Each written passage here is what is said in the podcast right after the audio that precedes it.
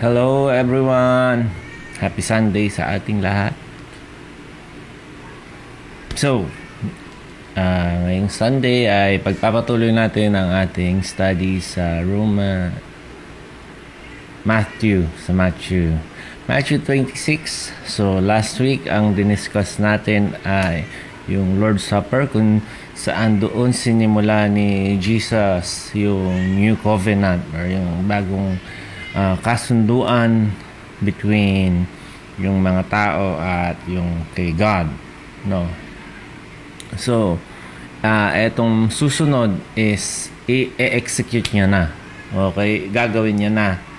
So yun ay yung kanyang pag-anunsyo. Pero ngayon kanyang execution. So uh, tatrabahuhin niya na yon okay so uh, let's pray Thank you God sa araw na binigyan niyo sa amin. We pray God that you would give us eyes to see, ears to hear, and hearts to believe. God, be with us this Sunday, God. Uh, pray God na each and everyone would be kept safe by you. And sa panahon ngayon, yung word nyo ang i-meditate ng bawat isa and mag-bear ng fruit ang bawat isa in Jesus' name. Amen.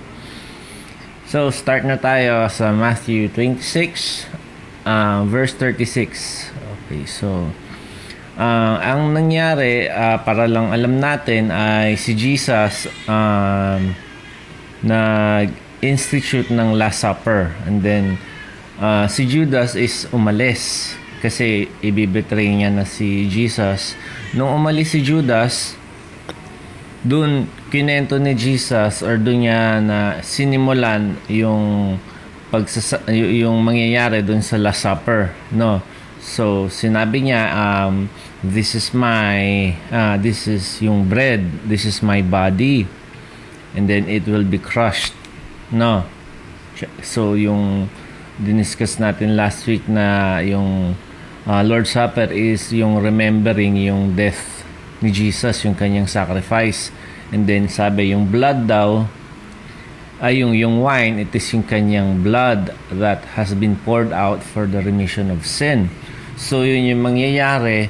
And then, um, so, uh, nangyari, after nun, um, pumunta sila sa garden para mag-pray. No? So, eto na yon So, punta sila sa garden para mag-pray. And then si Judas um, bumalik na siguro dun sa upper room. Tapos wala na sila. So kadalasan uh, sa garden si Jesus. So dun niya pinunta. So dun sila ngayon nagtagpo. No? And then dun inaresto si Jesus. Dinala siya dun sa bahay ng high priest. And then din, dun siya binigyan ng false trial. Okay? And then dun din binitray ni Peter si Jesus. So lahat yan ang ating tatalakayin. Okay. So 36, Matthew time, ah, ito pala. So, ay, baliktad. Yan, ito. Matthew 26, um, 36. No. Jesus came with them to the place called Gethsemane and sit there He said to his disciples, Sit here while I go and pray. So, um, while si Jesus, um, bi, bi, dun sa usapan, bago sila maghiwa-hiwalay, um, nag-declare sila, including si, si Peter, si nanguna, and then nagsunod yung iba, sabing ganon is, um, although all might deny you, I will never. Kumbaga, ang sinabi niya is over my dead body, uh, hindi kita i-deny. Ang problem is si Jesus, alam niya yung weakness ng human nature. While si Peter, hindi. Overconfident siya. Ang problema ay overconfident siya sa, sa sarili niyang strength. Hindi siya nagre-rely sa strength ni God. We can be overconfident pero dun sa strengths dapat na binibigay ni God. So si Jesus alam niya yon. Eh, although siya si God, nagkatawang tao siya. So, covered siya ng, ng humanity. So alam niya na yung daladala niyang flesh is weak. No? So sabi niya, kailangan ko mag-pray. And then si Peter, hindi niya naisip yon Diba? Sabi niya, kaya ko to. Sabi ni Peter, well, si Jesus, um, kailangan ko mag-pray. So may 2 Corinthians 12, verse 9 to 10, okay? He said to me, My grace is sufficient for you, for my power is perfected in weakness. Most gladly, therefore, I will rather boast about my weaknesses so that the power of Christ may dwell in me. Therefore, I am well content with weakness, with insults, with distresses, with persecutions, with difficulties for Christ's sake. For when I am weak, then I am strong. Ito ay si Paul ang nagsabi. So ito, prior, hindi pa alam ni Peter at ng iba pang disciple, pero si Jesus, alam niya to. No? So ito, naging memory verse ko to dati. Nito-nito lang din naman. Um, ang sinasabi doon is, pag weak ka, alam mong hindi mo kaya, ang gagawin mo is mag magre-rely ka sa strength or kukuha ka ng strength na nanggagaling kay God. And pag kumuha ka ng strength na galing kay God, syempre ang lakas-lakas mo na nung time na yon kasi yung strength mo ay galing kay God. So doon ka nagiging malakas. Pero sabi ganyan, pagka daw malakas ka sa paningin mo, hindi hindi ka na magpe-pray, hindi ka na manghihingi ng strength na galing kay God. And doon ka nagiging weak. So yan yung main problem uh, ni Peter hindi niya alam yung weakness ng kanyang flesh. So, akala niya kaya niya. No. While si Jesus, alam niya, that's why he went and prayed para ma-overcome niya yung kanyang problem na haharapin. Okay? So, 37, He took with him Peter and two sons of Zebedee and began to grieve and distress.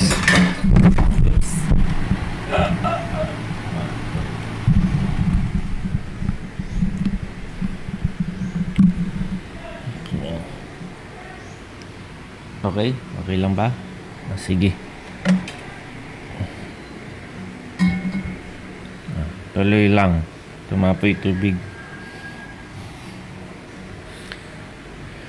Saan na ba tayo? Um, so, so eto na si Jesus. Um, lalapit na siya kay God. Uh, manghihingi siya ng strength.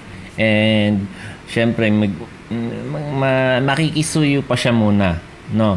Kasi ang nangyari kay Jesus is he was deeply grieved, sabi dito. Grief and distress. Bakit? Si kinabukasan, um, haharapin ni God, ni Jesus, si God, yung kanyang ama, na dala-dala or bit-bit-bit-bit yung kasalanan ng buong mundo. And alam niya, yung sasapitin niya uh, yung kailangan niyang pagbayaran para sa ating kapatawaran nga no na mapatawad tayo. So dalawa yung kanyang sasapitin. Unang-una is yung sa kamay ng mga tao. So syempre ko crucify siya.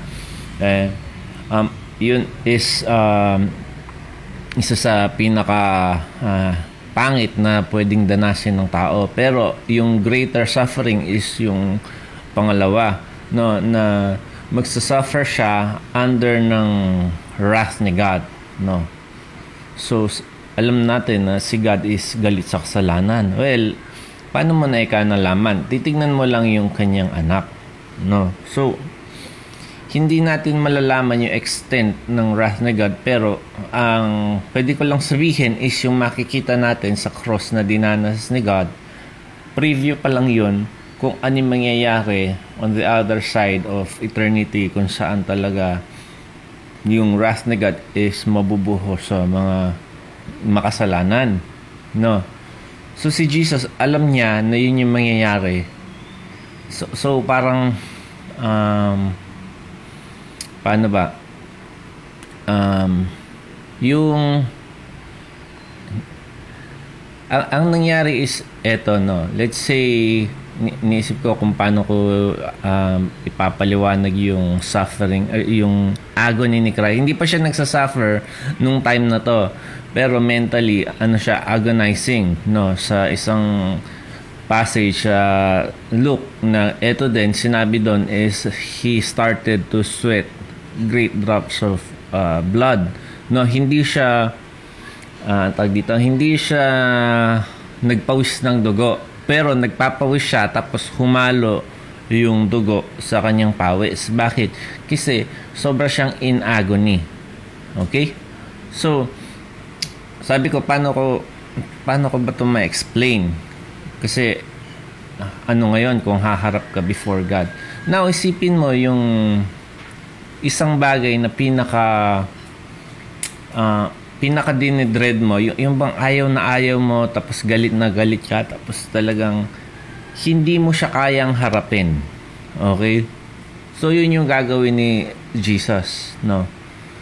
Um, so ako inisip ko yung um, time na like yung yung worst na pwedeng mangyari na talagang ayoko siyang mangyari kahit kailan no uh, so syempre um, ang pinakamalalang nangyari sa akin is um, yung yung namatayan ako ng kami ni L. Jane no so and then kasi kinremate si Julia eh no so kailangan siyang i um, sunugin no let's say natanggap na namin na namatay na and then kailangan ng i-cremate.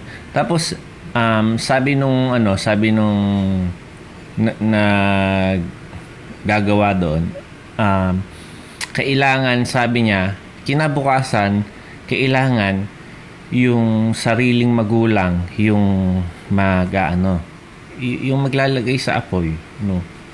So uh, so yun yung alam mo yun, pag, pag, iniisip ko pa lang, alam mo yun, masusuka ka na, tapos, alam mo yung mangyayari na parating, tapos hindi mo siya kayang tanggapin, tapos, so, y- yung sobrang against sa'yo kasi mahal na mahal mo, yung, yun nga, yung, kumbaga, yung mangyayari, okay, so, at all cost, ayaw mo siyang mangyari.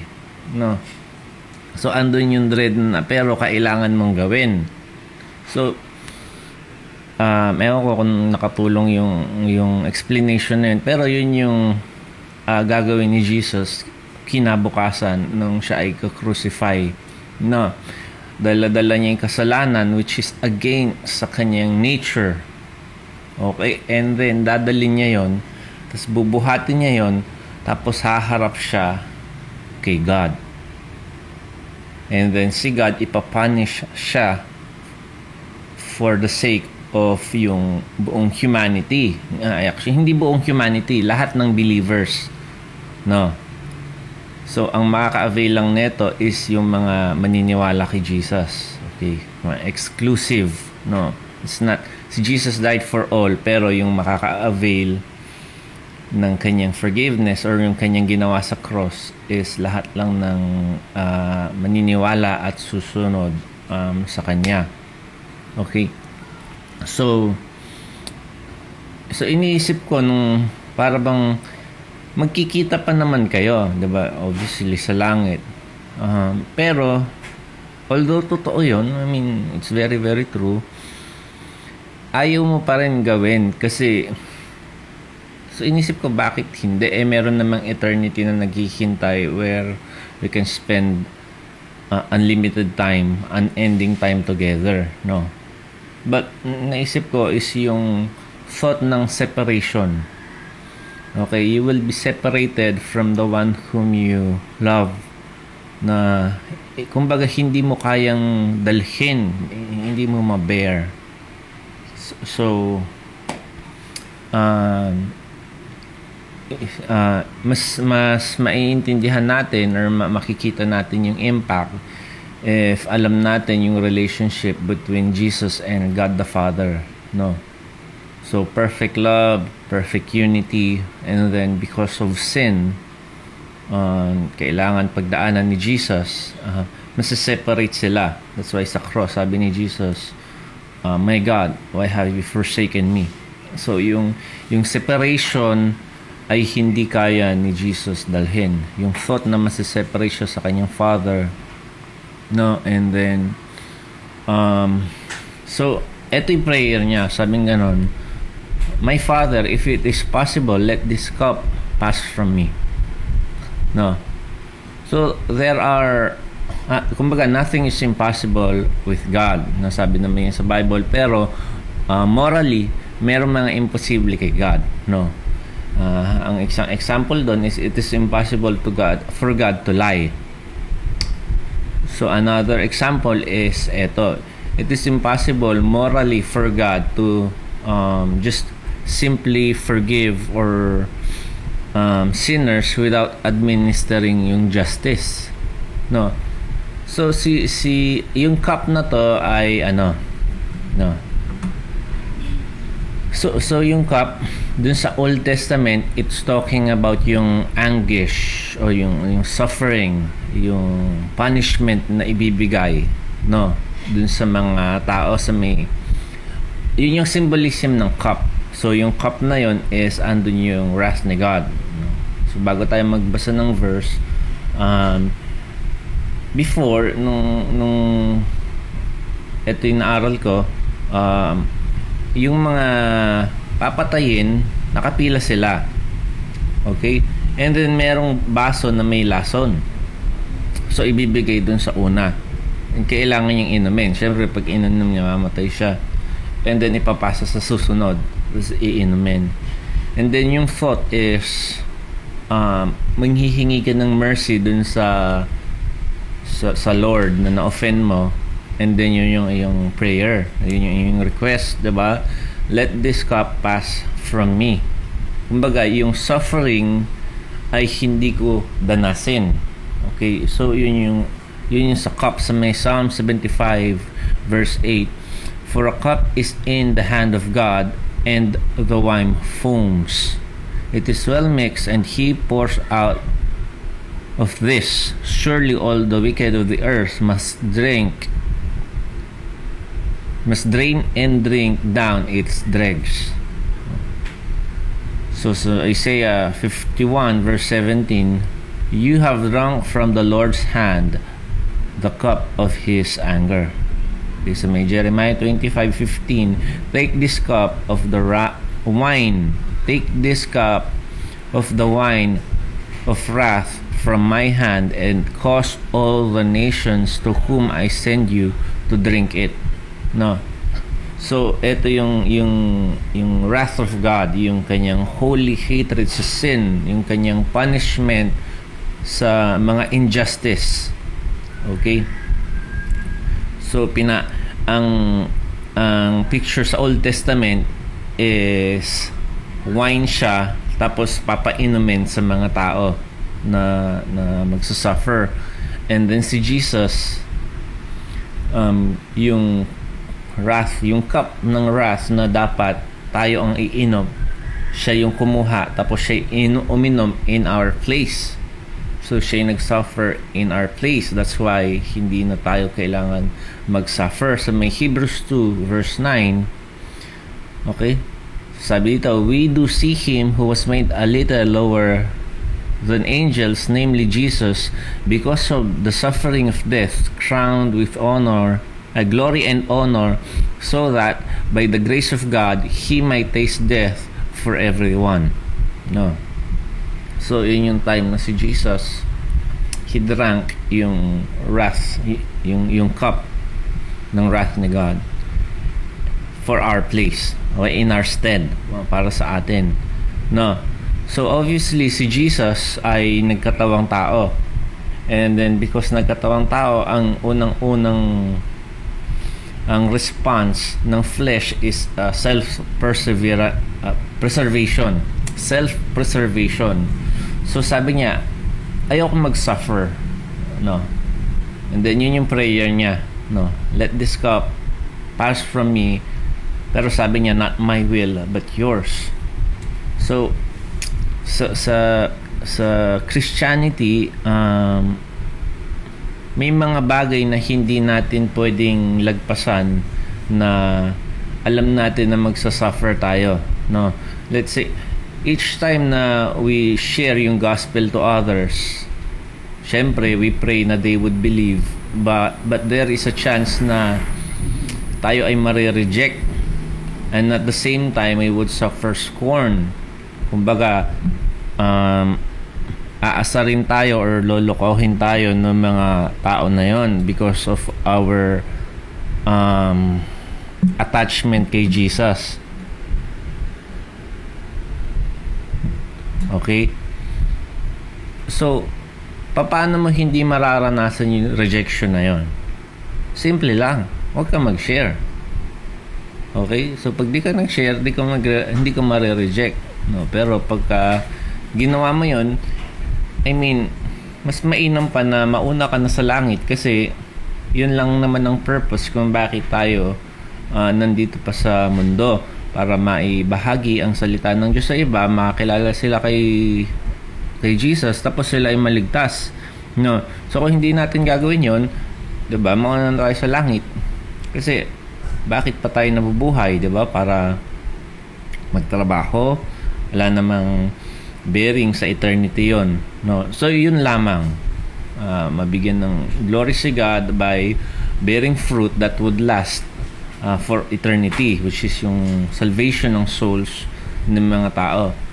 So in order for that to happen syempre we have to face yung uh, might be na may encounter natin na rejection man kung ano man yon or scorn or suffering or mga mga side comment lang na kung ano-ano na al- alam mo yun kasi when when you meron akong nakasulat sa whiteboard eh like pagka nagsi-share ka ng gospel lagi na lang may nasasaktan or na-offend tapos para bang pwede bang i-share mo to ng pwede ka naman mag-share ng love ni God pero wag mo nang idadamay to wag mo nang idadamay to.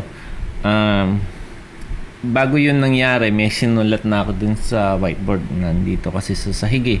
Sabing ganun, sabing, sabi dun sa nakasulat, no, papaano sila magre-repent kung hindi nila alam kung ano yung ipagre-repent nila. Okay? So, yung tao, paano sila magsisisi sa kanilang mga kasalanan kung hindi nila alam kung ano kasalanan? No? So, anong gagawin mo? Kailangan mo i-point out yung kanilang sin. Well, eto, kasalanan yan, mali yan sa harap ni God. Kailangan mo yung baguhin. No? Well, siyempre, pagka ganyan gagawin natin, kailangan natin i-address. Kung lasinggero, hindi mo sasabihin, oy, bawal mang babae. Naturalmente, ang sasabihin mo, bawal maglasing. Kung, kung babaero, diba? Bawal ang fornication and adultery No. So kung bading, sabihin mo bawal ang homosexuality.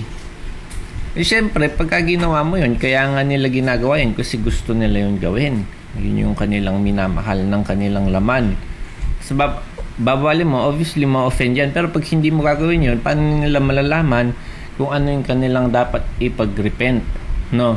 So, as a general rule of thumb, lahat, okay? Lahat ng wala sa langit. Okay? Uh, or hindi bawal sa la- uh, hindi. Sorry, lahat ng bawal sa langit kailangan nating iwan, itapon. No. Now, I'm not talking about yung um, yung mga kanin. Kaya si may mga pilosopo diyan. Kanin, may kanin ba sa langit? No. Eh, hindi yung ganong klaseng bagay. This a heart issue. No when you love money, may, may pera ba sa langit? No. Wala naman. So, pride. Meron bang ma-pride sa langit? Well, wala. Tapos nagkaroon si Satan, tapos sinipa siya palabas, so wala na ulit. Kasi meron bang covetous sa langit? Wala. Meron bang murder sa langit? Wala. Meron bang liar sa langit? Wala. Meron bang nagkakos ng strife sa langit? Wala. So kung ikaw asa yung lahat, kailangan mo iiwan at talukuran, 'di ba? So yun yung mga bagay na ipagre-repeat natin. Anything na hindi belong sa langit. No? So, eto yung um, isipin nyo, no?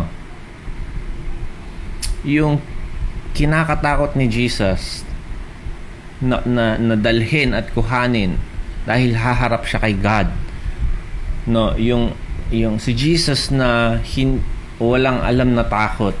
Okay? Humarap siya sa tao, humarap siya sa demonyo, hindi siya takot. Okay? And then yung thought na kukuhanin niya yung kasalanan ng tao at dadalhin niya at tatayo siya sa harapan ng Diyos hindi siya imagine hindi siya makatayo habang siya ay nananalangin. Pag nananalangin, nakaluhod. Alam niyo yung nangyari kay Jesus nung na, na, nagpe-pray doon siya sa garden. No, nag-prostate siya. Hindi lang siya nakaluhod, talagang napadapa siya sa sobrang yun, sa sobrang agony, sa sobrang pagpe-pray niya, no. Bakit? Kasi haharap siya kay God, dala-dala yon. So, imagine niyo yon Okay? Tapos yung dadalhin ni Jesus na yon, dala-dala natin, tapos casual lang. Alam mo yun, dadalhin ni Jesus yung pagsisinungaling and then babayaran niya yung sa langit. No? Tapos ikaw, dala-dala mo yung pagsisinungaling, tapos wala lang. Sinungaling lang ako. So, sobrang casual. No? So, nakita nyo kung kung gaano ka blinded uh, y- yung mga tao patungkol sa kasalanan. And then blinded sila um, una-una dahil hindi nila alam pero pangalawa ang because of um, willful blindness. Pag let's say ay bawal yan mali yan ang gagawin nila is tatakpan nila yung tenga or tatakpan nila yung mata kasi gusto nga nila yung kanilang kasalanan. Naalagaan nila yon tapos ayaw nila magbago. And then syempre yun yung case kay Judas no? So mag-continue tayo. Baka hindi tayo matapos na naman. Okay so verse 40 when he came um he came to his disciples and found them sleeping and said to Peter so you men could not keep watch with me for one hour no so um sabi ni sabi ni Peter Jesus although all might deny you I will never deny you okay? Over my dead body. Tapos sabi ni Jesus magpuyat tayo. Kahit isang oras lang magpuyat kayo. No? Hindi hindi nila magawa. So si Jesus kala ko ba But, bakit sinasabi mo na handa ka magpakamatay para sa akin pero kahit isang oras lang na magpuyat hindi mo magawa. So, so parang alam mo yun doon pa lang makikita natin yung commitment ni Peter sa maliliit na bagay no? And then 41 keep watching and praying that you will not enter into temptation. The spirit is willing but the flesh is weak no? So sa book of acts pag binasa niyo yon sasabihin ganon ito yung accounts of all that Jesus did and taught. Una-una ginawa niya and then tinuro niya no?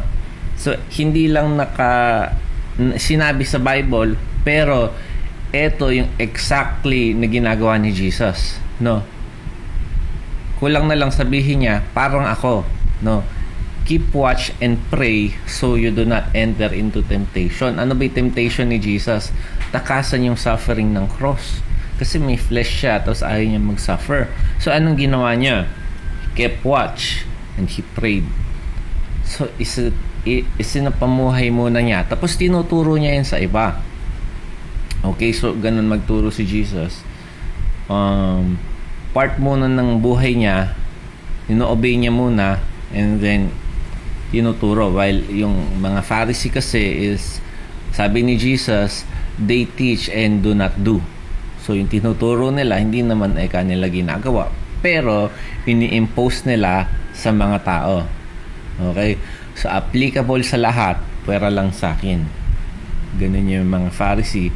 Kay Jesus, hindi. Yung tinuturo ko is applicable even sa akin.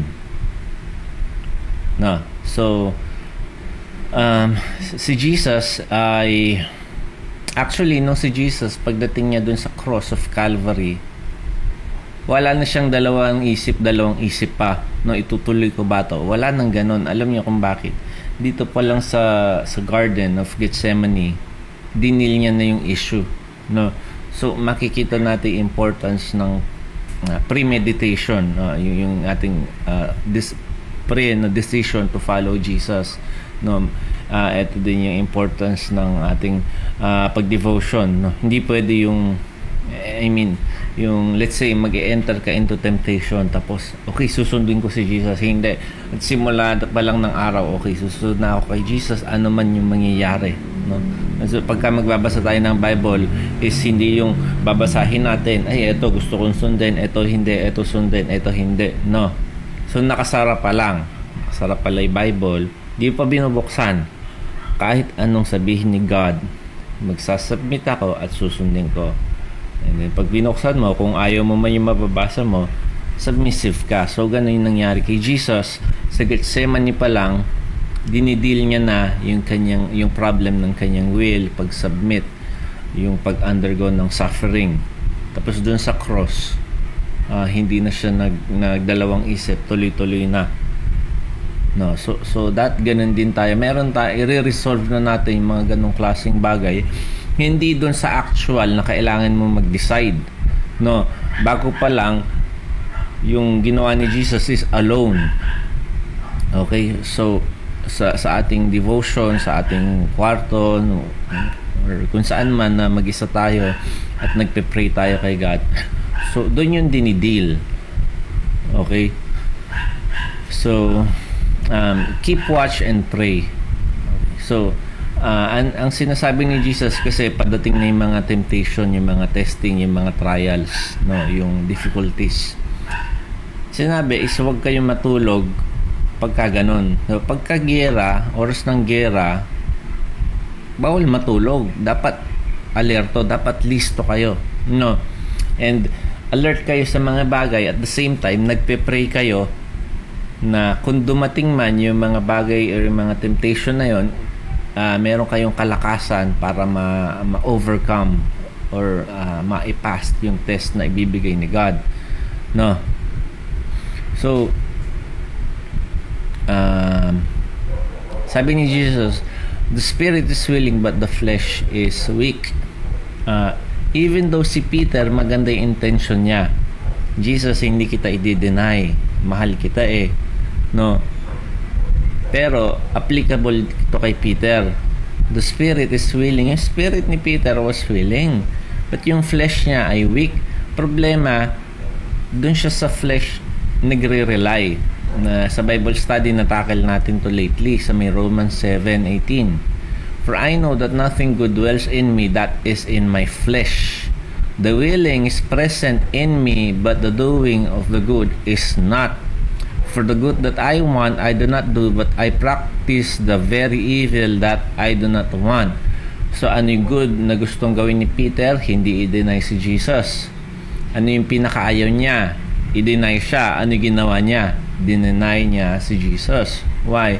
Kasi yung strength or yung commitment, dedication ni Peter nakarely sa kanyang sarili. Hindi siya nagpe-pray at kumukuha ng strength kay God. So, lagi tayong magpe-pray. Okay, 42, he went again the second time praying, saying, My Father, if this cannot pass away unless I drink it, your will be done.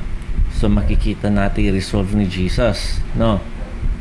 Na yung una nakikisuyo pa siya. Yung pangalawa is if wala nang ibang paraan na mababayaran yung kasalanan ng buong mundo mapapatawad sila nang hindi ako nagsasuffer susunod ako yan ang sinabi ni Jesus sa prayer na to no so dun sa, sa garden, dalawa yung nangyari. Dun sa previous garden sa Genesis, no? Si Adam, hindi niya sinabing not my will but yours be done. Sabi ni uh, Adam, my will will be done. Anong nangyari? Yung garden ay naging desert. Okay, naging kawalan. And then dun sa second garden, yun yung sinabi ni Jesus, hindi siya hindi niya sinunod yung sarili niya, sinunod niya si God. Si Adam, sinunod niya yung sarili niya, hindi niya sinunod si God. No. But si Jesus, sinunod niya si God at hindi yung sarili niya. And then ano nangyari? Yung desert is naging garden. Okay. So,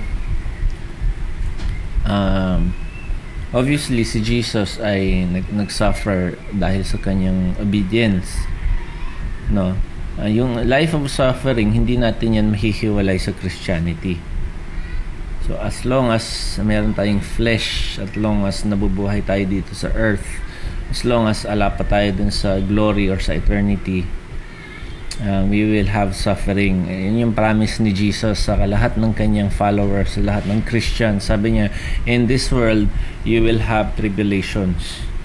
Okay? So, again, um, if if ayaw natin mag-suffer, uh, is aalis tayo sa will ni God. Yun lang naman yun. No? So, there is no way around it.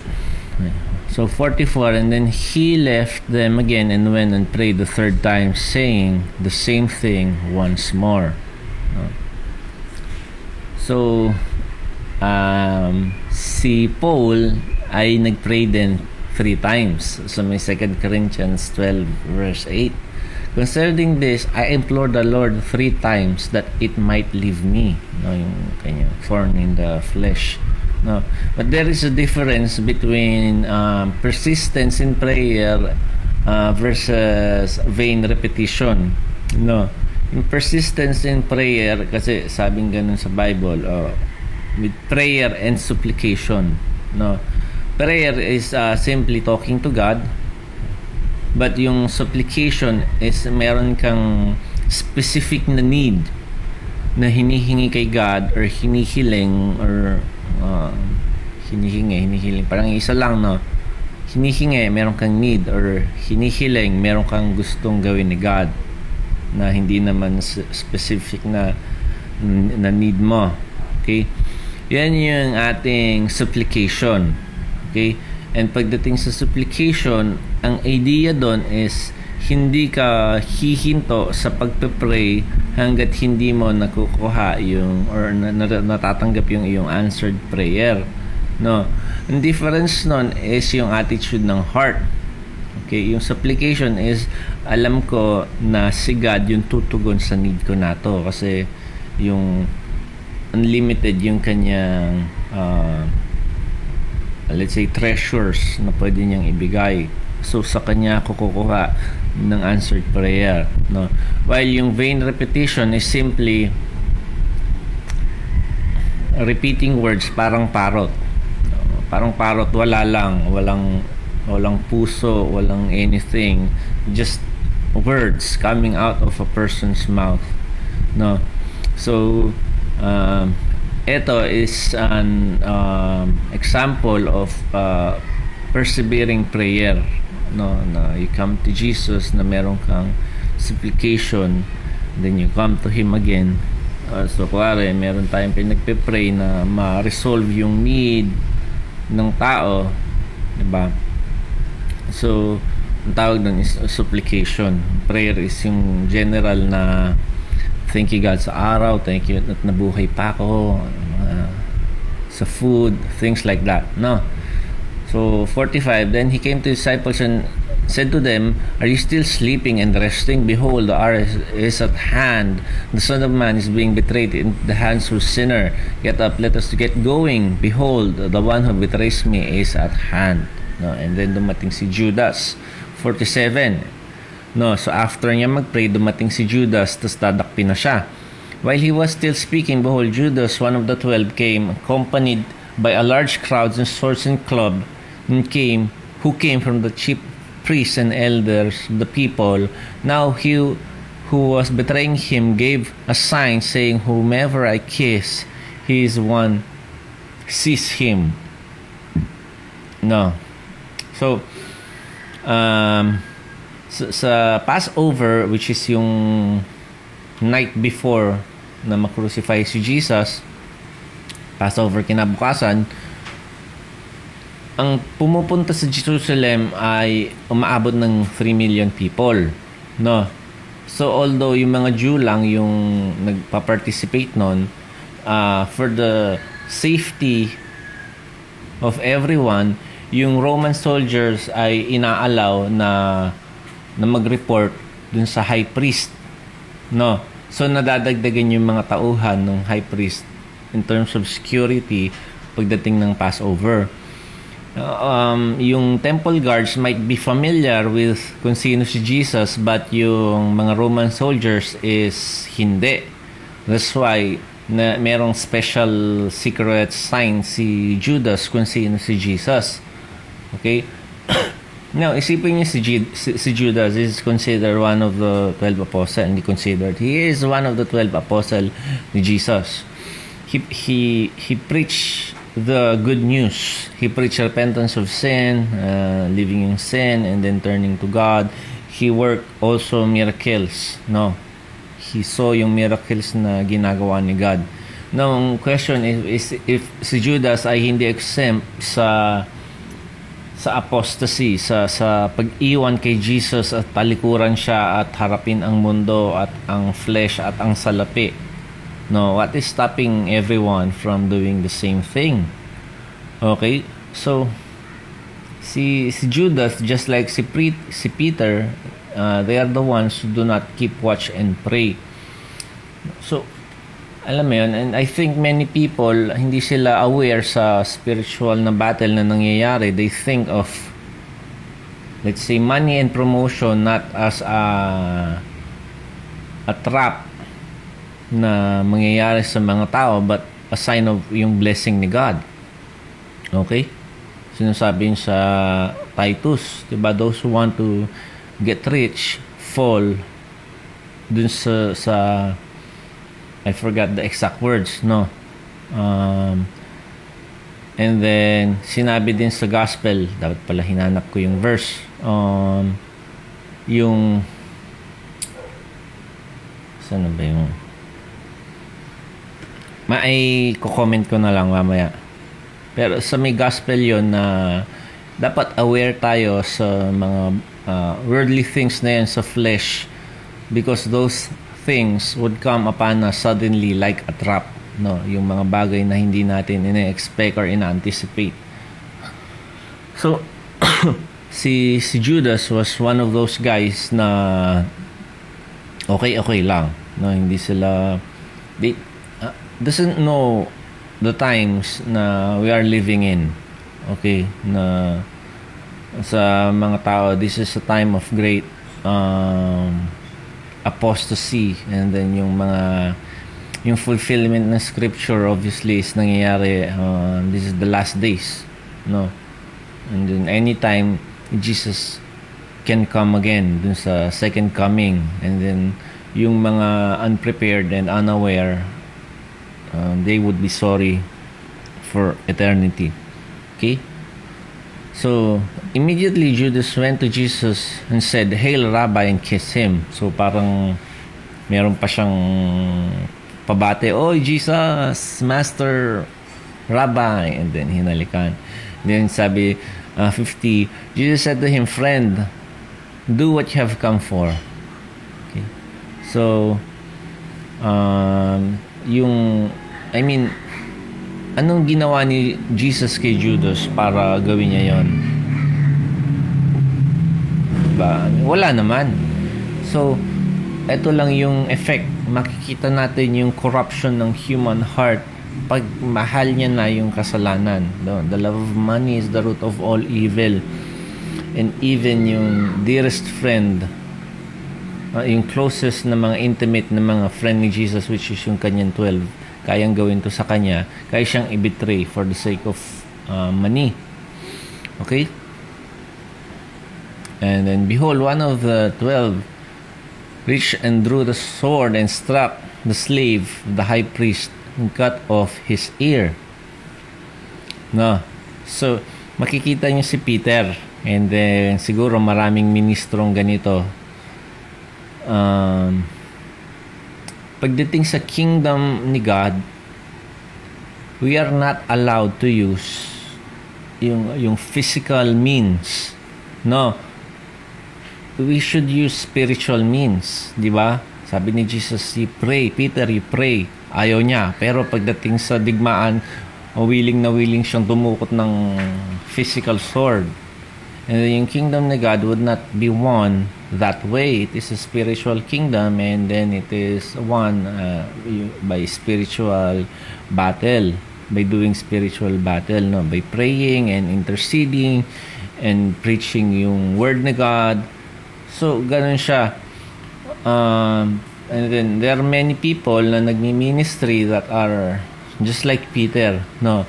They use yung marketing scheme ng world yung leadership scheme ng world kung paano mag-invite titignan nila sa world no they would use yung things na makakapang-akit sa mga tao.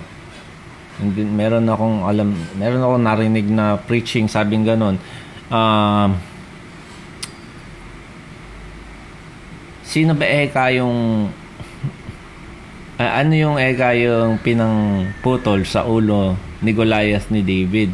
Ba eka espada din ni Goliath? No? So, paano natin matatalo ang mundo? Gagamit tayo ng kabunduhan. merong ano, meron, meron akong um, nakausap eh kang ganon. Um, eh, kamusta eh ka? Eh, ito, eh, naubos nga eh ka yung mga youth sa amin eh. Bakit? Ang ganon. Eh, ginamit namin eh kayong mga babae para mag-invite ng mga lalaki na uh, umatid ng youth service. Eh kung ganoon ang um, problema uh, sila sila yung mga nag-boyfriend girlfriend. So parehas na eh hindi uma-attend so mga ganong klaseng alam mo yun like yung gagawin natin sa kingdom ni God sa pag-advance ng kanyang church as sa Bible na lahat, di mo na kailangan mag mag-isip or mag-decide kung ano man. Isa lang yung decision na pwede, kailangan mong gawin. Susundin mo ba yung pinapagawa ni God o hindi? Uh, alam mo yun? So, kaya sabi ni Jesus, yung kingdom ay aalisin sa wise and intelligent at ibibigay sa mga babes. No. So, mga strategist, yung mga mga magaling mag-imbento ng mga ministry kung paano maaakit yung mga tao, eh wala dun si Jesus. At Jesus nandun sa mga tao na nagtitiwala sa kanyang salita. Ang sinabi sa word ni God, share mo yung gospel, mahalin mo, ipag-pray mo. And then, yung ibang tao, yun na yun, hindi. Dapat mas mas clever, mas matindi yung ating gagawin. No? So, so wala naman nangyayari sa... Well, nag-grow sila in number. Sabi naman yun ni Jesus, di ba? You, you go over land and sea and make one proselyte. Okay? So, may convert sila, pero hindi convert sa Christianity, convert sa kanilang grupo, tapos hindi naman nagiging Christ-like Uh, pero sa standard ng Christianity nila, pumapasa. Kasi, uh, syempre, iniiban nila yan. Uh, hindi ko alam ba't napunta tayo doon. Okay? Ayun, ito pala yung sword. Sabi ni Jesus, put the sword back into its place. All those who take up the sword shall perish by the sword. No? So imagine si Peter, mag-isa niya, kalaban niya is yung uh, mga temple guards and yung mga Roman guards. So, sure, bole ka. Um, sa may look, sabi ni Jesus, um, dakpin niyo ako tapos pawalan niyo sila. So, ibang tao pa rin yung iniisip niya, gusto pa rin niya ligtas yung kanyang mga disipulo. Okay? So, yun. Hindi natin pwedeng uh, uh, ilaban ng uh, makamundong mga bagay ang kaharian ng Diyos. Ito is a spiritual na battle yung kailangan natin. Okay? So 53, uh, do you think that I cannot appeal to my Father and He will at once put at my disposal more than 12 legions of angels. No. Ang isang legion, ng Roman legion ay 6,000 footmen. And then meron 700 horses, no. And then yung isang angel pagka siya ay siya ay nag nagpatay, okay? Ang mamamatay na tao ay 185,000. No, so imagine uh, 6,000 uh, times 12. 12 times 185,000. Oh, edi ala nang natirang tao. Di ba? So, hindi ginawa ni Jesus. No. And ako, I think, personally, I think na yung mga angels na yan ay nandyan lang din okay, at the disposal of Jesus. So each time na um, kuwari, makikita natin si Jesus sa cross, mag-isa kawawa, hindi siya mag-isa, hindi siya kawawa, no? So, uh, kaya naman sinabi ko yun is tayo, minsan ganun din pagka inobey natin si God, ma- minsan nalalagay tayo sa alanganin, okay? Never think na ikaw ay kawawa at nag-iisa. No, andun lang yan nakaantabay, pero syempre, hindi pa oras ng judgment ni God. So, um, it is the um, hour of mercy and grace pa. Yung hour of judgment ay parating pa lang. Oh, so sabi niya sa 54, How then will the scriptures be fulfilled which say that it must happen this way? Um, ano na tayo, lagpas, lagpas na tayo ng 40 minutes, no? Pero uh, hindi ko na lang ikakat. Uh, so, dire, dire, tatapusin ko na lang. And then, kung na, uh, iinip na kayo, hindi, mark nyo na lang um, 50 minutes. O di, tapos panoorin yung susunod. Pero, para isang diretso na lang, no? So, uh, uh, naiinip na kayo, ganoon na lang gawin niya. Okay, post nyo muna, then balikan nyo na lang. Pero, itutuloy ko. And ano lang ako, nag, nag na titingin lang ako sa minutes. No, dapat mga 40 minutes, 40 minutes lang kasi tayo eh. So, ano pa lang tayo 54 hanggang 75 na verse to eh. Okay, so 54, how then will the scriptures be fulfilled which says that it must happen this way? Okay? Now, um, sa may Daniel, okay? Daniel 9, 24, 70 weeks have been decreed for your people and your holy city to finish the transgression, to make an end of sin, to make atonement for iniquity, to bring in everlasting righteousness, to seal up visions and prophecies, and to point and to anoint the most holy place. Okay, so you are to know and discern that from the issuing of the decree to restore and rebuild Jerusalem until the Messiah, the Prince, there will be seven weeks and 62 weeks. Seven, six. It will be built again with plaza and moat, even in the times of distress. So 26. Then after the 60 to 7 weeks, the Messiah, so ito na yan, the Messiah will be cut off and have nothing. And the people and the prince who is to come will destroy the city and the sanctuary. So, so ito yung prophecy na tinatanong ni Jesus. If ililigtas ako ng 12 legions of angels, paano ma-fulfill yung prophecy na to? Siyempre, hindi. No. Um, yun yung isang bagay kung bakit ako believer, syempre, sa faith na binigay ni God. Um, pero sa, sa side ko, um, because makikita natin lahat ng prophecy ng scripture ay na-fulfill. And yung mga hindi pa na-fulfill, ng mga prophecies sa future, ako ay 100% sure, guaranteed na mangyayari yon. Yung judgment ni God is mangyayari. Yung hindi nagrepent is mapupunta sa hell. Yung mga nakareceive ng forgiveness would be in heaven. They would experience yung glory na binibigay ni God sa mga tao. Okay? They would experience unspeakable joy.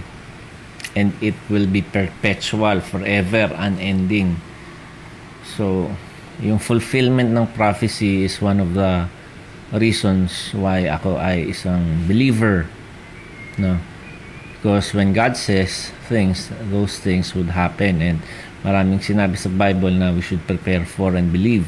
55 uh, at that time Jesus said to the crowds have you come with swords and clubs to arrest me as you would against a robber Every day, every day I used to sit in the temple teaching and you did not seize me. So ito is uh, uh, another addition sa sa pang sa, sa humiliation na ginagawa nila kay Jesus, no? Um, sabi nung high priest siguro, meron kayong dadakpin na isang kriminal na sobrang lala, magdala kayo ng armas. No, parang parang SWAT team na magre-raid. Tapos ang huhulihin lang naman is so ganun yung pinoportray sa kanya kaya so, ready sila na talagang may mga espada pa. Sabi ni Jesus, wala naman akong ano um, ganun ba ako eh kakasa, kasamang kriminal na kailangan niyo pa ng mga ganyang klasing bagay in 56, but all of this has taken place to fulfill the scripture of the prophets. And then all disciples left and fled. Ano? So, ito na yung another section. Si Jesus is dinala dun sa bahay ni Caiaphas. Okay? So, si Jesus was tried a total of six times. Okay? Sa 58, Peter following him at a distance as far as the courtyard of the high priest and entered in and sat down with the officers to see the outcome. So, si Peter, andun siya eka uh, na, na, sa malayo ano eka mangyayari no um, sabi parang may nagtanong kay Jesus no are there a few who will be saved Jesus, konti lang ba yung maliligtas? Ang sagot ni Jesus is, strive to enter through the narrow door. Uh, in other words, ikaw siguraduhin mong ligtas ka. Yung ibang tao, wag mo nang intindihin. No? Um, merong friend yung aking asawa, uh, sabi niya, ano ba eka to? Ano ba eka yan? Mga, tungkol sa Bible naman. No? Sabi ko, bibigyan kitang tip. Ay, hindi, hindi. Sabi ko kay Eljane, uh, bigyan, bibigyan ko siyang tip no uh, wag siyang magdwell in speculation. No doon siya mag-focus sa pinapagawa ni God sa commandments ni God doon sa heart ng issue. Okay and wag mag-speculate sa mga kung ano-anong bagay. And then after some time sa LJ yung mga nagtatanong naman sa akin ng uh, mga bagay-bagay tungkol sa kasal-kasal mga ganong klaseng bagay and then sabi ko sa kanya um, alam mo yung advice ko dun sa friend mo. Gawin mo. Sabi ko nga, sundin mo. No, avoid speculation. So, ganun din sa atin. I mean, mga, may mga chismosong Christian din eh, no? Mga, mga hindi sinasabi sa Bible dun sila curious. Pero yung clear na, klarong-klarong pinapagawa ni God, hindi, hindi nagagawa, no? So, uh, yung ginagawa ni Peter na to na following Jesus at a distance, maraming taong gumagawa niyan. No? Uh, uh, hindi sila lantad na Christian pero hindi pwedeng gawin to. Hindi hindi tayo pwedeng mag-follow kay Jesus at a distance and ginagawa natin 'yon para welcome pa rin tayo sa crowd. Hindi pwede 'yon. Kasi pag ganun, part tayo ng crowd. No, pare sinner, ayaw kay Jesus, part ka ng mga tao na sinner ayaw kay Jesus, sinner ka din. No, sa Philippians 3 verse 10, that I may know Him in the power of His resurrection, in the fellowship of His suffering, being conformed to His death. So, yun sinabi ni Peter. You know, yung sinasabi ni Peter kung, ay sorry, uh, Paul, Philippians eh.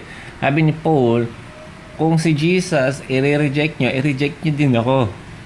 Kasi follower ako niyan eh. Oh, si Jesus i-crucify nyo, i-crucify nyo din ako kasi master ko yan. Gusto ko, in all things, acquainted kami. Sabi niya ganun. So, we cannot follow Jesus at a distance. Kailangan nating follow siya closely. No, hindi pwedeng mga secret follower ni Jesus na hindi lantad.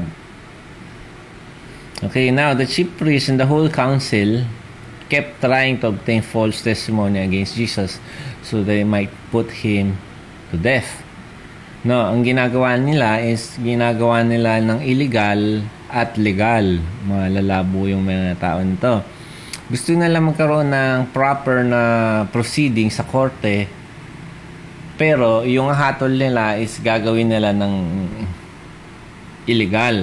No, mga, mga sa mga dictator ng mga country, lahat ng opposition kukulong lahat 'yan.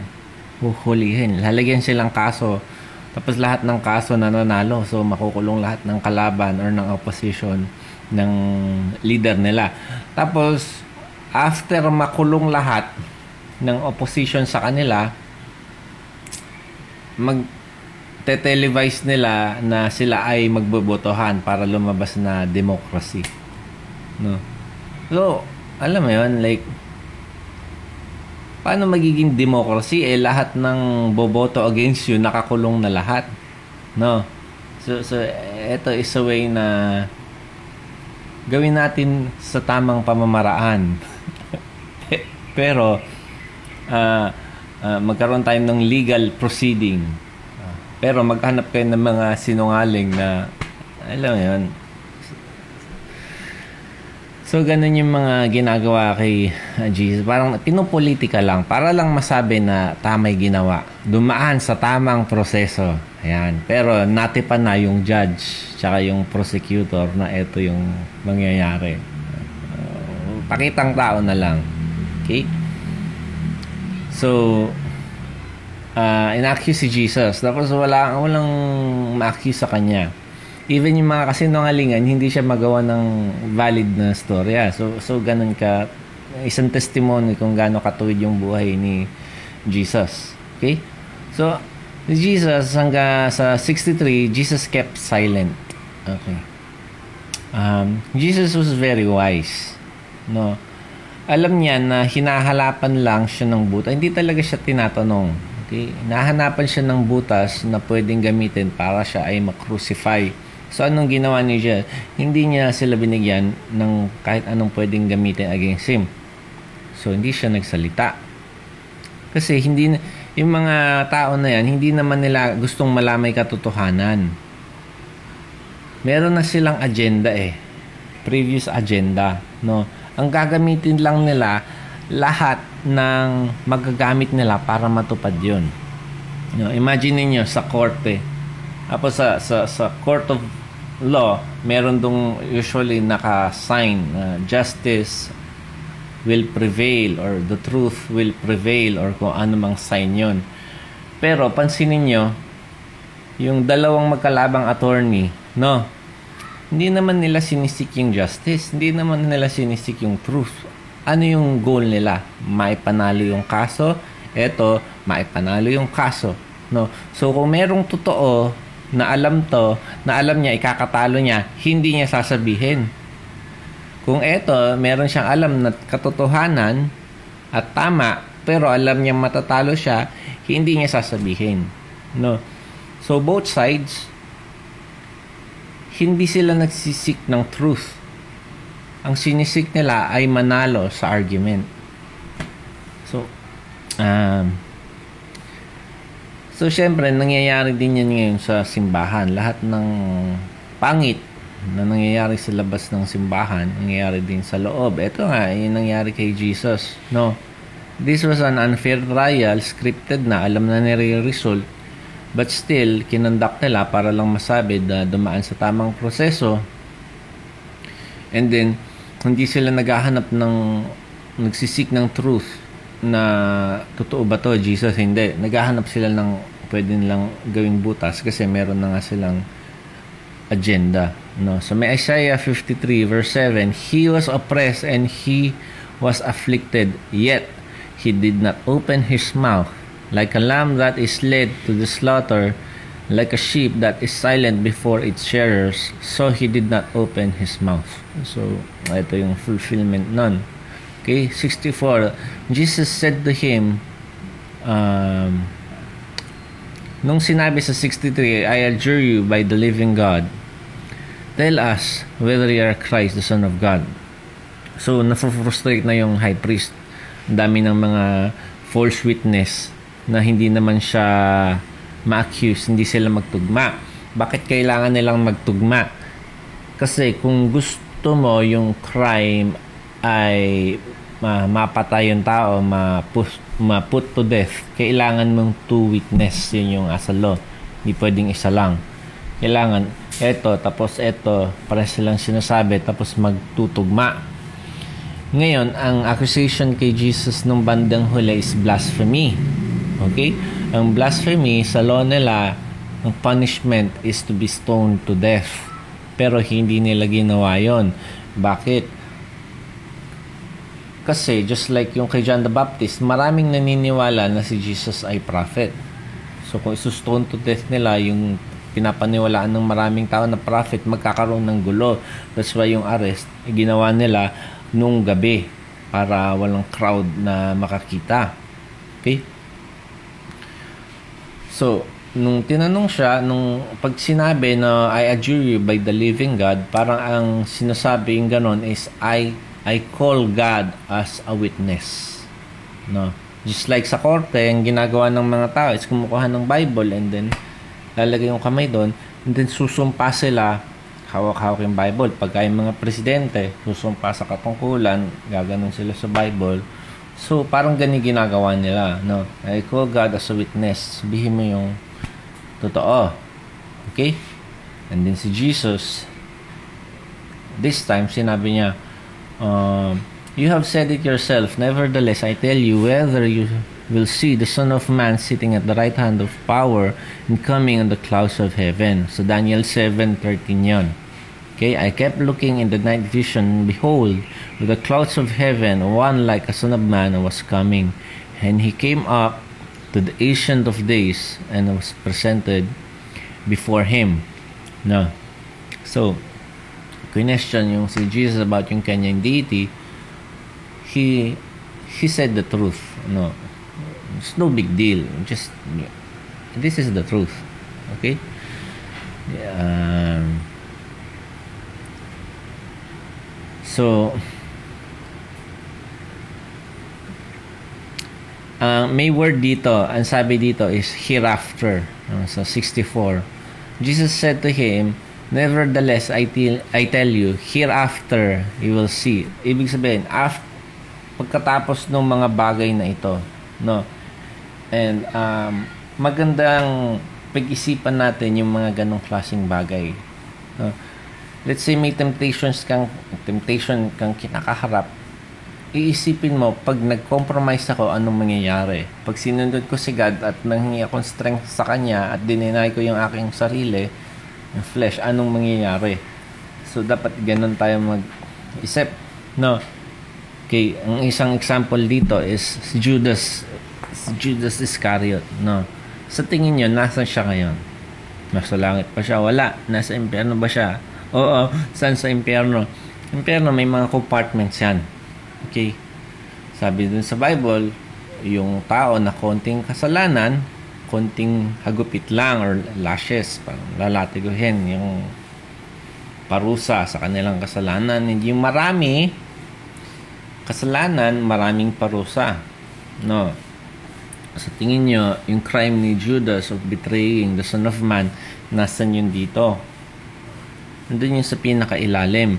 So, Jesus, ay, so, sorry, Judas, worth it ba yung iyong ginawa? Na hindi. Problema, hindi niya inisip yung hereafter. Ano mangyayari pagkatapos?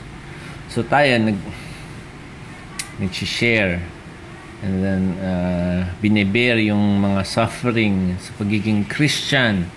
Okay? Pagka ginawa mo to, ito yung uh, kukutsain ka, lalaitin ka, so on and so forth. Baka mapahiya ka, i-reject ka. Fine. Okay, isipin nyo hereafter ano mangyayari after ng mga bagay na pinagdaanan mo na yon okay? Punta ka sa langit. Sabihin sa ni God well, well done my good and faithful servant. Enjoy the rest of your master. Sulit ba? Worth ba? Syempre naman no? So si Jesus uh, ganun din yung ginawa niya. Uh, he saw yung uh, crown of life, yung crown of glory and look beyond yung cross. So, ganun din tayo. Okay? Each time na mag-iisip tayo, magko-compromise ba ako or susundin ko ba si God? Isipin niyo yun. Okay? Sabi dito, Then the high priest tore his robes and said, He has blasphemed. What further need do we have of witness? Behold, you now heard the blasphemy. Mm. Yung ginawa ng high priest was was not prohibited. Bawal yon. Okay, so may Leviticus 10.6. Do not uncover your heads nor tear your clothes. Okay, so may Leviticus 12.10 um, yung garment shall not uncover his head nor tear his clothes. So yung ginawa niya na yun, pinulit siyang gano'n, tapos sumigaw siya, blasphemy! Um, yun ay for show lamang, pakitang tao, no? Napatunayan ba na blasphemy ginawa ni Jesus? Hindi. Eh, pero may mga tao na uh, para alam mo yun, like sa mga senses sila nagde-decide. Na, na-offend ako, na-hurt ako, nasaktan ako. Tapos yun na yung kanilang husga. Hindi na nila iwewe yung bakit, ano bang sinabi, ano bang ginawa, tama ba, ano, alam mo yon Hindi like, ah, blasphemy, kakagad nilang ganon. Totoo ba o hindi? Ah, hindi ko alam, basta. So, uh, pero, mali yung ginawa niya. like, pinunit niya yung damit niya. Kung nakikita nyo, yung zeal, ay wala sa lugar. Diba? Pagka sa kabutihan, wala lang. Pero pagkasamaan, talagang passionate na passionate sila. Well, ay, ay kang ganon. Ay, pastor, si si ano nagsinungaling eh, si brother. Ay, eh wag, wag po tayong nagsisinungaling po. Ay, kang ganon. Ano. Ay, siya ay ano eh, ng babae ay iwasan po natin yung mga bagay na yan, yung mga karnal na mga bagay. Eh, ka, siya po ay nagiinom. Ay, huwag tayong magiinom at ang templo natin, ang, ang katawan natin, ang templo ng Diyos. Eka, no?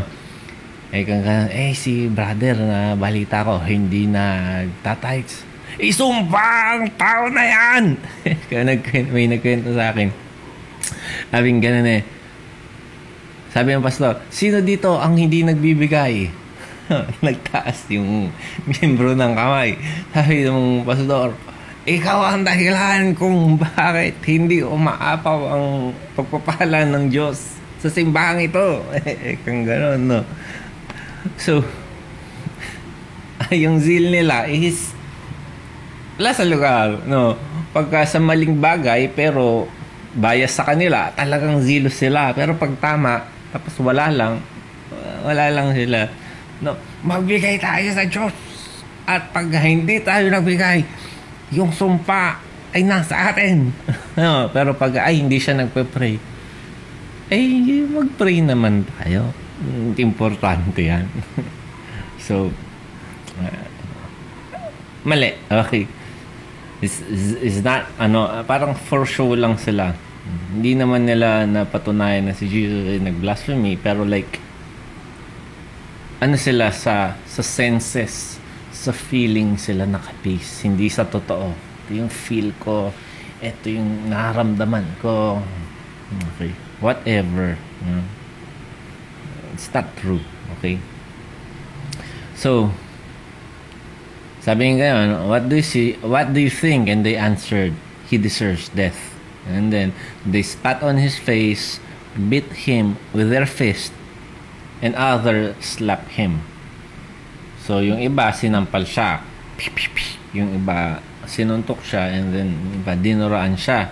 No. Uh, sa may sa may Isaiah verse uh, chapter 50 verse 6 I gave my back to those who strike me my cheeks to those who pluck out my beard. I did not cover my face from humiliation and spitting. No.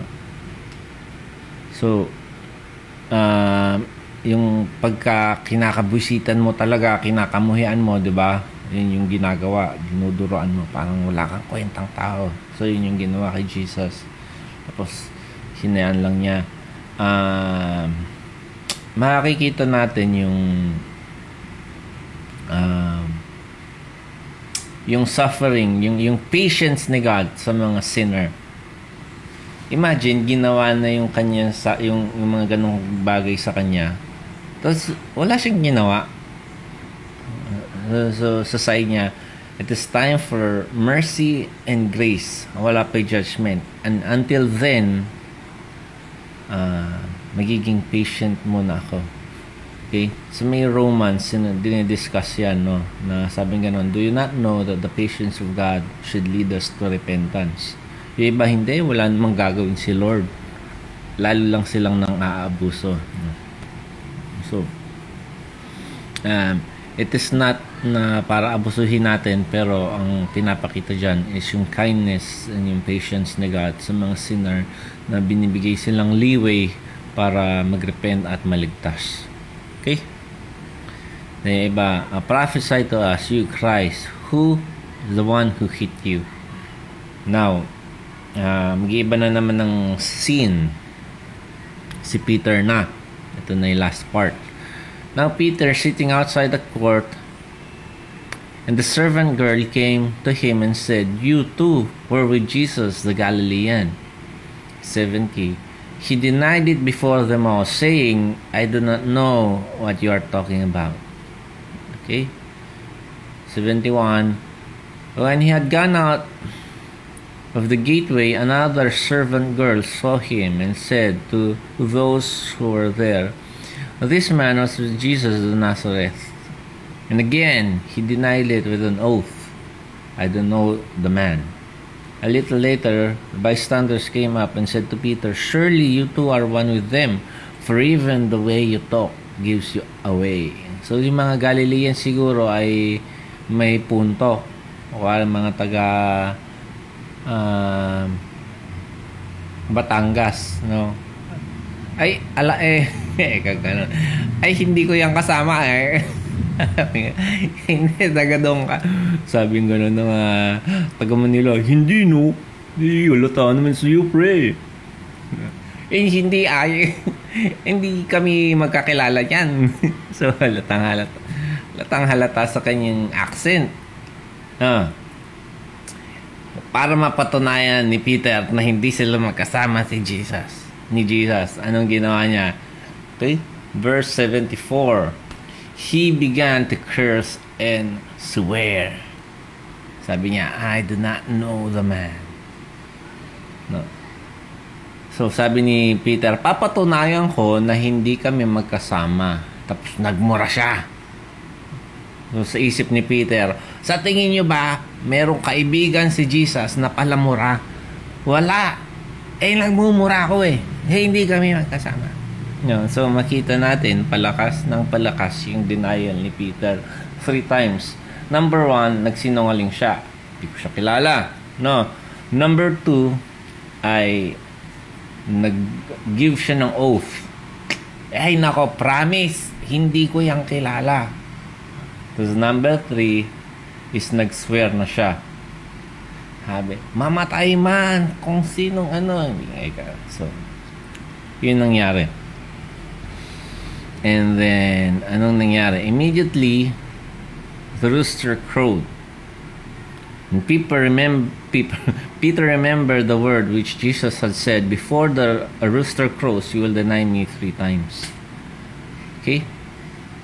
Now, ano yung, pag, pag inisip natin, si Judas, binitray niya si Jesus, pero hindi niya dinanay.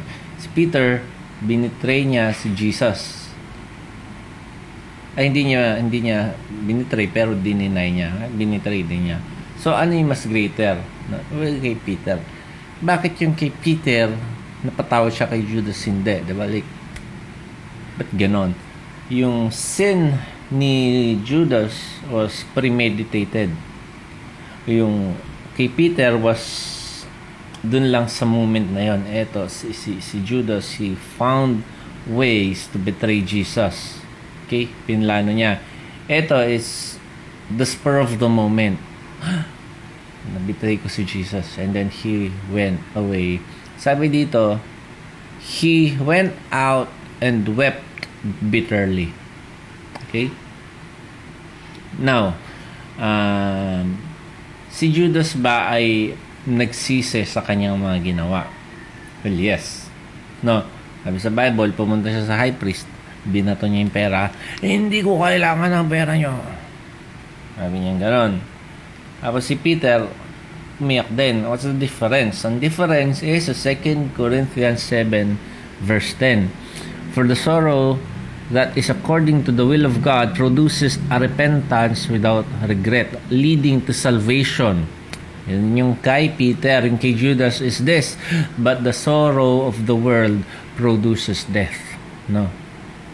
So, ang difference sa repentance is yon. Um, yung ibang tao, nagre-repent, iniiwan yung kasalanan. Marami yan. Tatalikuran ko na yung pag-inom. Tatalikuran ko na yung pangbabae. Tatalikuran ko na yung pagsigarilyo. Pero hindi ako haharap kay God. Oh, so, wala ka pa rin buhay na walang hanggan. Ang goal or ang purpose why we leave these things behind uh, and ay para makapunta kay God. No para makapunta sa kanya. Kasi alam natin na uh, he would not allow people na dala-dala yung kanilang mga kasalanan. So we leave those things behind and then go to God. Okay? Sa may Luke mas di yung kwento ni Luke. Sa may Luke 22 verse 61, the Lord turned and looked at Peter. Peter remembered the words of the Lord na how he had told him before the rooster crows today, you will deny me thrice. Okay? So, imagine si Jesus, dinuraan, tapos binugbog, tapos duguan. Tapos nung tumilaok si Peter, nandun sa malayo. No? Pero sabi ni Jesus, nung tumilaok, yung manok, sabi ni Jesus kay Peter. O si Peter, naalala niya lahat yun. Tapos, ah, parang nag, nag-flashback lahat. No. Tapos sabi niya, ah, binitray ko si Jesus. Uh, hindi niya na hindi niya na kinaya. Uh, takbo siya, umiiyak. Okay? Kailan nagsimulang magrepent si Peter? Nung time na yan. Well, isang in uh, in in one sense it was important for Peter to fail. Bakit? Kasi it served a good lesson sa kanya. No.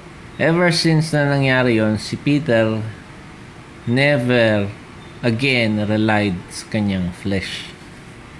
Sabi niya pag nag-rely ako sa aking flesh alam ko na eh kaya mangyayari. Magre-rely na lang kay God Okay?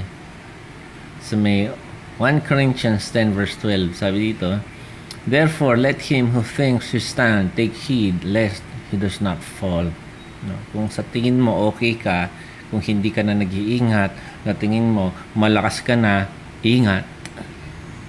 Yeah. So, all of us is to follow yung example ni Jesus, no, to uh, watch and pray, be alert, pray. So in conclusion, we have uh, three. No, it is important for us to make a pre-made decision. Jesus before before niyang hinarap yung cross, uh, he dealt with the issue in the Garden of Gethsemane pa lang. Okay? Number two is the battle is won not by yung flesh or yung sword or yung kung ano man, but in the spiritual realm, this one in prayer. Okay? So we rely or get um, grace and strength from God through praying to Him. And then, lastly is, do not rely on the strength of the flesh, but the strength that comes from God. Okay? Keep watch and pray. Yan ang bilin sa atin uh, para sa yung ating mga temptation, mga pagsubok. Uh, hindi tayo uh, mag-fail tulad ni Peter kundi manintig tayo tulad ng ginawa ni Jesus. So God bless everyone. Um, see you next time. Uh, pray tayo. Thank you God sa word niyo God. We pray God that you would give revelations about isa nakikinig. Pray God na yung word niyo ay mamunga sa kanilang puso. Um, Holy Spirit, we pray that you do your work in the hearts of people and God receive all the glory in Jesus name amen amen so goodbye um, see you kung kailan man